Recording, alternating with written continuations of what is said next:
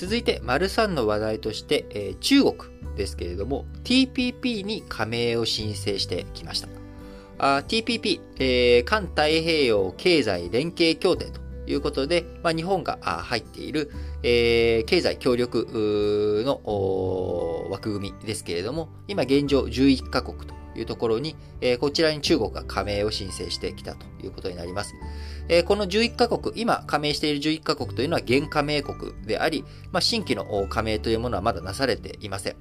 現在、参加申請、加盟申請をしている国はイギリスもありますけれども、まだ加盟が認められておらず、審議中、交渉中ということになっておりますが、今回中国もですね、新たに加盟を申請するということになってきました。中国、帰宅国としてニュージーランド、こちらのね、方にお願いして電話協議して申請書類を提出したということになっております。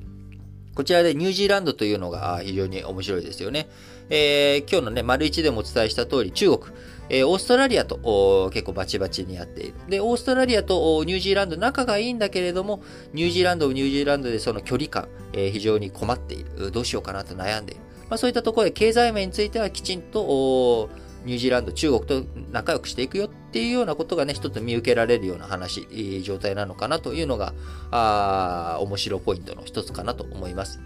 えー、実際に、じゃあ TPP 加盟をしていくっていうことに中国がね、なっていく場合には、まあそう簡単にいけるのかというと、やはりなかなか難しい問題があるのかなと思っています。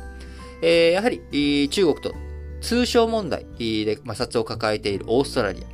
えー、安全保障上もね、対立関係が深まってきておりますし、えー、あと、南シナ海の領有権問題で対立しているベトナム。この、えー、オーストラリア、ベトナムの両方も TPP に加盟しているということで、えー、中国への加盟について、えー、厳しい態度で臨んでいくということになると思っております。で、さらに、TPP、えー、こう自由貿易協定、えー、なんでね、えー、貿易を自由化していくということ、関税障壁とかなくしていくっていうことですけれども、えー、貿易をね、推進していく、経済を連携させていく上で、えー、関税以外の非関税障壁についてもなくしていこうという動きを当然、えー、求められるわけです。TPP に加盟するためには。非関税障壁っていうのはどういうことかというと、えー、国による助成金とか補助金ですね。こういったもので、えー、自由貿易を阻害する、阻害されているということが起きます。例えば、えー、関税が一番わかりやすいんで、まず関税で説明をしますけれども、えー、A 国で、えー、A 国で100円で作って、えー、それを B 国に輸出して、まあ、えー、100円で売ろうと思っていると。ところが、えー、B 国ではですね、その製品が200円、えー、作るのにかかっちゃう。そうすると自国産業が育たない。100円のものがどんどん自分の国 B 国で売れてしまうので、A 国から B 国に輸入するときに B 国は関税を100円、えー、つけるとですね、えー、200円になっちゃうので、同じ値段になるので、みんな、えー、自分の国の人たちが A 国と B 国の商品どっち買うのっていう時に、まあ、同じ値段だから、まあ、えー、どっち選ぼうかなっていうことになってくる。これが関税障壁なわけですよね。えそれに対して、え、A 国で、えー、100円ですと。で、B 国でこの200円のものを作るにあたって、国が120円助成金を出すっていうことをやるとどうなるかというと、B 国の製品の価格が80円になっちゃうんですよね。で、この80円を A 国に輸出すると、あら不思議、200円かかって作っていたものが補助金のおかげで80円になったので、B 国は A 国よりも安い値段で、えー、物を作ることができちゃう。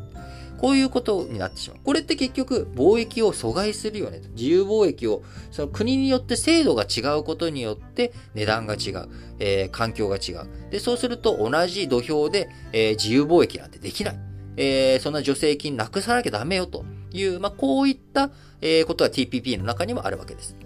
えー、特に中国、国有企業に補助金などを優遇して、えー、いろんなあことをやっているわけですけれども、これ競争を歪めるっていうことになるので禁じられていくということになっていきますんで、えー、習近平指導部、国有企業の同居を前提としたままということであれば、交渉、最初からつまずきかねないというような状況にあるわけですし、えー、さらに TPP の中ではですね、データ流通の透明性とか公平性、えー、ハードとかの製品だけじゃなくて、えソフトウェア、えー、こういったものの公平性とか透明性もきちんとやっていこうねっていうことを謳っているわけですが、あ今年中国ですね、えデータ安全法とかデータの統制、こちらを強化しており、えデータの国外持ち出しの禁止など、そういったものがあるわけです。えあるいは、え他の国の企業であっても、ソースコードの開示要求、えこういったものを中国、外資系企業がね、許認可とかを取得するために、ハイテク技術、こちらを、え開示しなさいと。ソースコードを開示しなさいっていうことを中国企業要求したりするわけですが、これ TPP の中で、ソースコードの開示要求の禁止、え、それね、自由な動きを阻害させることになってしまうので、そういうことをやっちゃダメよということを TPP 歌っているわけなので、え、中国とは非常に、え、相性の悪い状況になっているわけなんですよね。えー、そういった状況にもかかわらず、なぜ中国 TPP 加盟を申請するかというと、背景には一つ、えー、アメリカがあ新たな自由貿易協定 FTA に、えー、消極的で、もともと TPP、えー、アメリカ参加しようとして、えー、発足させようと努力してたわけですが、途中でアメリカいい位置抜けたということで抜けちゃって、えー、しまっています。そして、えー、現在に至ってもですね、えー、なかなか戻ってこようとか、TPP に入ろうかなっていうことを、えー、アメリカとして、えー、やろうという動きがない中、中国、アメリカがじゃあやらないなら自分は入ってみんなと仲良くしていく、みんなとその経済基盤っていうのを高めていくんだ。え影響力を拡大するんだっていうこと、えこういったところが一つポイントとしてあるのかなと思います。え中国、壁がね、えすんなりいかなくても、しっかりとこの加盟交渉を通じて自分の敵味方の状況とかですね、えあるいは少しでも自分に有利なように、えー、その TPP の内容がなるんだったら加盟すればいいし、えー、自分が有利にならなくてもですね、交渉を続けることによって、当然11カ国、今のね、加盟国の TPP11 カ国全部がですね、えー、同じ方向を向いているわけでもないので、そこに亀裂とか、あそういったものが生じるっていうことになれば、それは中国によって自分の影響力を拡大するということにつながりますので、まあ、中国にとって TPP 加盟申請していくことによって、えー、自分がね、会話、対話、えー、そして交渉のテーブルにつくということ、これ自体に、えー、だけを見てもですね、非常に価値がある一手なんだろうなと思います。